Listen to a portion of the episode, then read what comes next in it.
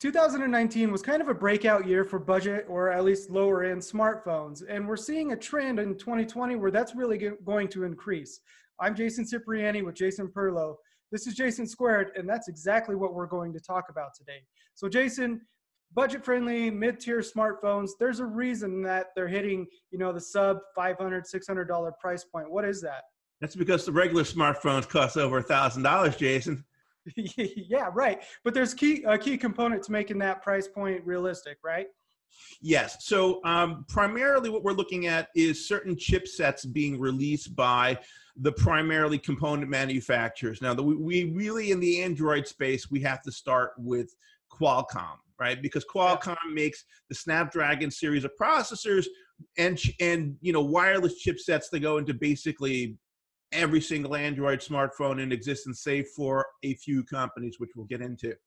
Um, the, the Snapdragon 855 series is what we were using last year in the, the what we would call the, the hero or the or the you know the, the, the flagship. flagship the flagships your smart your your, your S10s your Note 10s your Pixel 4s um, mo- all those things right use the, the Snapdragon 855 series chip and that was pretty much uh, in the bill of materials that were used, along with the X, uh, I think it's the X5 modem or is the X15 uh, LTE modem, uh, made basically that that that basic set of parts available to all the major manufacturers.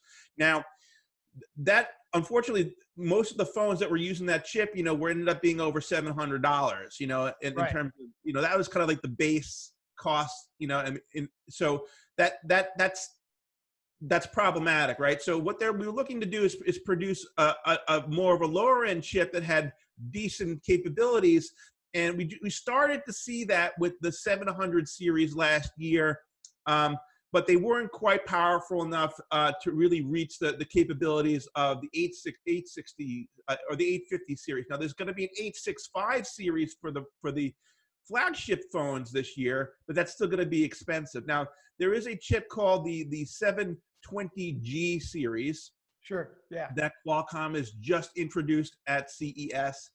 Um, that will have very fast, uh, you know, uh, G- GPU capabilities for your your your you know your kids that are gamers. Plus, it's got Wi-Fi six capabilities. Um, so it should be a, a, a, game changer for the low end. So you should be able to see phones in the $400 or less range with this 720G chip that have some pretty darn good capabilities. You know, they, they, they shouldn't be, be phones that people should say, ah, you know, I, I feel underpowered or I can't I can't play my games, I can't do my stuff. They should be very responsive phones at the $400 level with this particular chipset.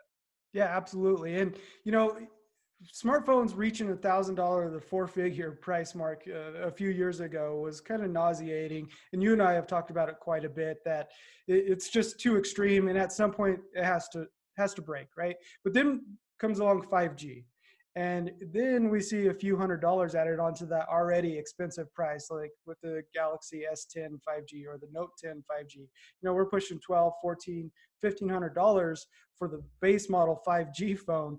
It, it just, it, it was getting a little tiring. So seeing lower end phones come about, you know, hitting the $400 price range, $200. There's been some really good phones in 2019, but looking forward to 5G, Qualcomm saw this trend and they're also releasing the snapdragon 765 which is a mid-tier processor which yes. is going to be more affordable for manufacturers and by extension consumers that also introduces 5g connectivity to the phones now we're not sure exactly what the price points for those phones are going to be and how much that's going to add to the you know overall cost but the fact that Qualcomm has the foresight and wherewithal to say, hey, you know, we probably should come up with a mid-tier 5G solution, so we're not charging $1,400 or you know, manufacturers aren't charging $1,400 for a smartphone, says a lot. And, and I'm really looking forward to some of those mid-tier 5G smartphones.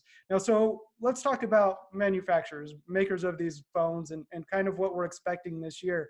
Um, let's start with Motorola. Lenovo owns them. They're a great yeah. company. They've had some really good budget friendly smartphones. Uh, what do you think? I, think Motorola is a, sort of you know uh, an under the radar player for you know a lot of, the tech industry when we talk about smartphones, but also in the general public. You know when you know when people say, "Oh, the new Samsung's coming out. I got to get a new Samsung." Um, Motorola makes a fantastic phone for the money. In fact, um, the G7, which was kind of last year's uh, low end, you know, budget phone flagship for Motorola, um, is at a really good price point right now.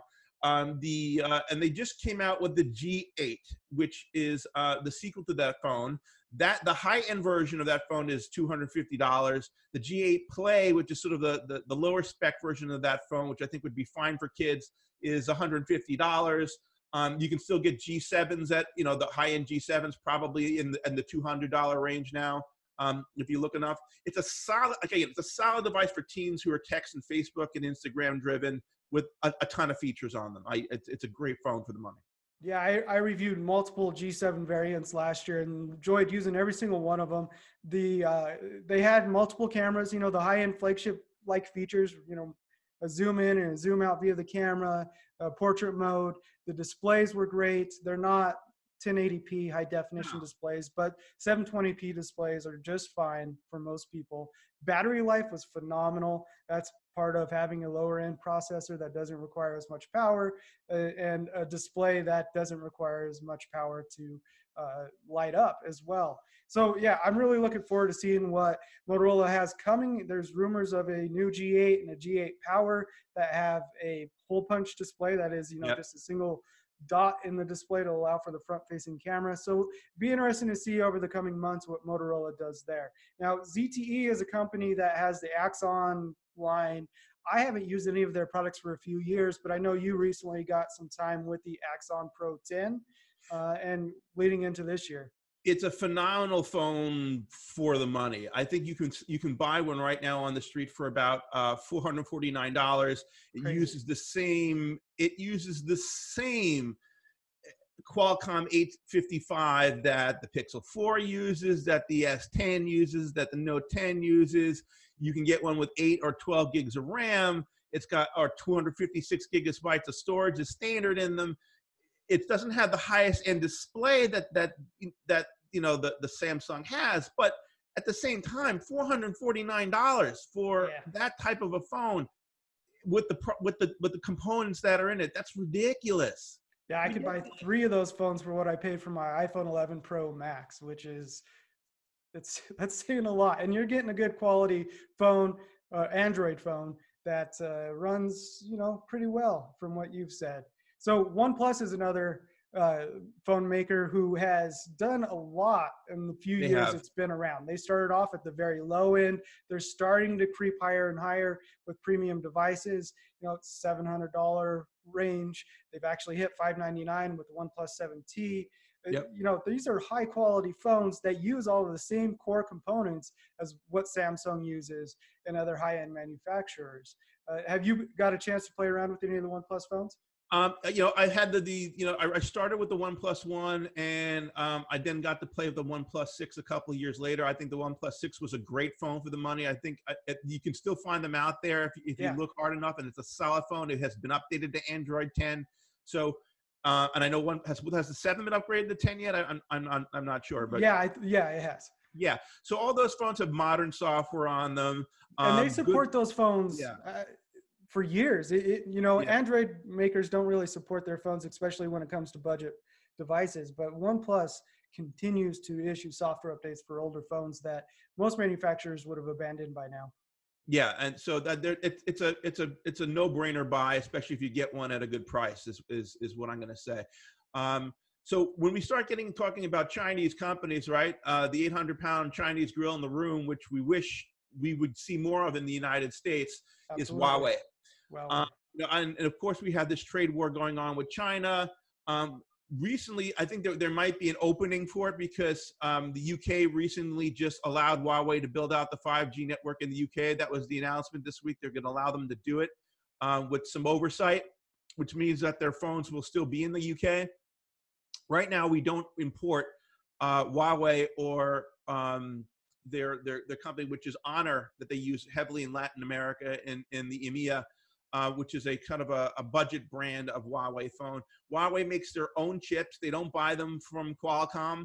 Um, their 980 and 990 Kirin series processors are very powerful. Um, and I mean, we've done benchmark tests against Qualcomm, and they beat them in a couple of categories. I find them to be more power efficient, generally speaking. Um, so, solid, solid technology company. Now, sure. I think that if we were to allow them into the United States, I think it would would really cause things to be much more competitive than they are now, especially at the the super premium level. Prices would have to be driven down. Um, the main concern with Huawei going forward is whether or not they can maintain uh, their Google Play licensing, and if they can't, what can they replace it with? Right. You know? Yeah. As of right now, they don't have a Google Play licensing for any new products. You know, they just struck a deal with TomTom to provide maps and navigation on the products available outside of the U.S. But the Android phone that you buy from Huawei or the Honor brand right now is just an open source project that Huawei has customized the software yep. on. You won't find any Google services on it. You won't find Gmail. Google Maps, none of that. It, you know, Huawei and Honor are a great brand to talk about, but until things loosen up here in the U.S., it's unfortunate that consumers are going to miss out on that. Yeah, we're being deprived of it essentially, uh, and for an artificial reason, no no other reason. So, uh, speaking of their Google licensing, um, so Google came out with the Pixel 3a in May of 2019. Now, I I thought this was a phenomenal phone for the money. Um, I think it was at was at, at 399 it was released at originally. Yeah, 399 and I think 379 for the XL. Yeah, and and you know there was some a little bit of mishigas going on with the with the storage uh, amounts and things like that, but for the most part, it was a great phone. I actually thought it was a better offering than the Pixel 4, which came very late in the year. It was a very expensive device that I think disappointed when compared with what Samsung and all the other Android players offered, let alone Apple. Um, the 4A might be the better phone for people this year, assuming it comes out in the same time frame it did, which would be May. Yeah. And it would depend on what chip drives it, whether it's going to be you know last year's it's 720s or they're going to go with the, the new set, the 720G or, or the 765. Um, if they maintain that pricing at 399, I think it would be a great product. Yeah, my top pick for budget friendly phones last year in 2019 was the Pixel 3a or 3a XL. It was a great phone, affordable. You could find them on sale for 299 or less yeah. at, at sometimes your Amazon did all these flash sales where it was just ridiculously cheap to get a Pixel phone, which has Google's monthly updates, you know, Google Photos backup, all that stuff that Google is known for with its Pixel lineup, but very cheap. And they kept the camera the same as their top end phone, which yes. is the biggest draw to Pixel overall, I think. So Pixel, hopefully we'll see Pixel 4a, 4a XL here in May-ish. I know there's already rumors, but uh, I'm looking forward to seeing what, what Google does there. Samsung has its own version of low-end phones. It's usually the A series. I really recently reviewed the Samsung uh, A50, which was a great $250, $300 unlocked phone that works on any carriers. Basically, it is a cheaper version of the Galaxy S10 with uh, all the same features. I honestly, in my two weeks using the phone, I didn't see really that big what, of a what difference. Did, what did they cheap out on on that phone? Uh, it's a different processor and the display. It, so I don't remember the exact processor off the top are of my head. Are they using their own Exynos or are they using a, a, Qualcomm in it? Yeah, they're using their own stuff. That's so, probably why. Yeah, yeah. Yep. And and the display wasn't you know the quad HD all of that. But outside of I would have never guessed that that was a $250, $300 phone. The A series phones are great. I know they've recently announced the A70, I believe, and these are all phones that are, if you love Samsung's products, their interface, and the way they work, you really can't go wrong with any of Samsung's A series devices. Cool. Um, so I know we had a, a cheap 5G phone that was announced at uh, at CES. Did you yeah, have a chance to look at that thing? It was a TCL 10 series, is what it was. So TCL is behind Alcatel, and they own the BlackBerry brand for phones now. Um, they also make TVs. That's what they're most known for. But they own all these sub brands of smartphones. And so finally, TCL came out and said, we're going to announce our own premium brand of phones. We're going to call it the 10 series, but we're still going to hit our affordable price point that we're known for. So what stole the show for me, and this was announced at CES, was the 10 series 5G and mm. we don't know much about it yet. They're going to announce it more about it next month um, at Mobile World Congress in Barcelona, but they have said they will release a 5G Android powered phone for under $500. Wow. Which, like I said earlier, you know, 5G phones are normally 13, 14, 1500 bucks. If they hit that price point and the rest of the specs match up and they're able to provide a good experience, it's they're going to sell a ton of them, especially for those early adopters who just yep. want 5G but don't want to spend, you know, over a thousand dollars on a phone. So I'm really looking forward to seeing what TCL does there. Yeah. So let's talk about, you know, the 800 pound gorilla that's waiting in the room, right? Apple. Yeah. Uh, the last time Apple released a lower cost phone, um, it was the SE. They sold a ton of them. Yep. And everyone has been waiting for a sequel to, this for a couple, several years now. Uh, right now, the iPhone 8 uh, is their loss leader at $449, which I think is a great phone. I had my mom buy one. She loves it. It's still a very solid device. Uh, and the A11 chip in it actually smashes most of the uh, the uh, you know the Android phones on the market and still have computation capability. But it is getting a little worse for wear. Um, it might not make it for five years on the current Apple you know iOS upgrade path. It's probably good for another three. Uh, although some are saying that iOS 14 will, will be deployed even to the to the SE, so that might it, it might get us another year. Um, an A13 chip upgrade would really make the, the iPhone 8 design a nice lower end device.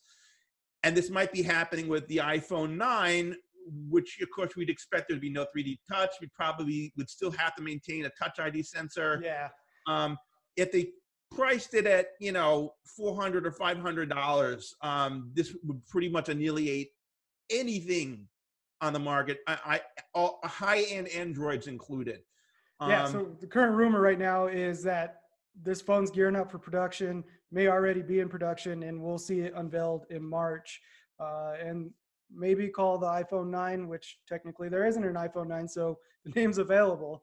Uh, but yeah, a low end, not low end, because it's still going to have all the same specs and processing power as their higher end phones, but a budget friendly iPhone would, you know, the SE sold a ton and uh, I would imagine the iPhone 9 would would sell like crazy. The iPhone 11 is Apple's top selling phone right now, or was through the holiday season at yep. $699. You imagine a phone at 399? Uh, well, yeah, but plus you, you're coming in if you're a prior, prior Apple owner, you go in with an upgrade and a trade in, you're gonna you're gonna knock that down a little bit too. So that's that's that's how that cycle keeps going on and on and on and on. Yeah. One thing I want to add about all these phones and these manufacturers, and you know, we haven't spoken about it yet, and I really don't want to talk about it, but I think we kind of have to address it. Is you know, all these phones are made in China. Now we know what's going on in China right now. In the last two, three, four weeks, we have seen the the, the tremendous outbreak of this coronavirus. Um, we hope that this gets resolved. We hope that these people get better soon. We hope that you know the medical teams can can do their best um, but we know that it's going to affect production in these major cities like Shenzhen and you know all these cities are that are being locked down now from travel um, are all major production centers for all these types of technologies.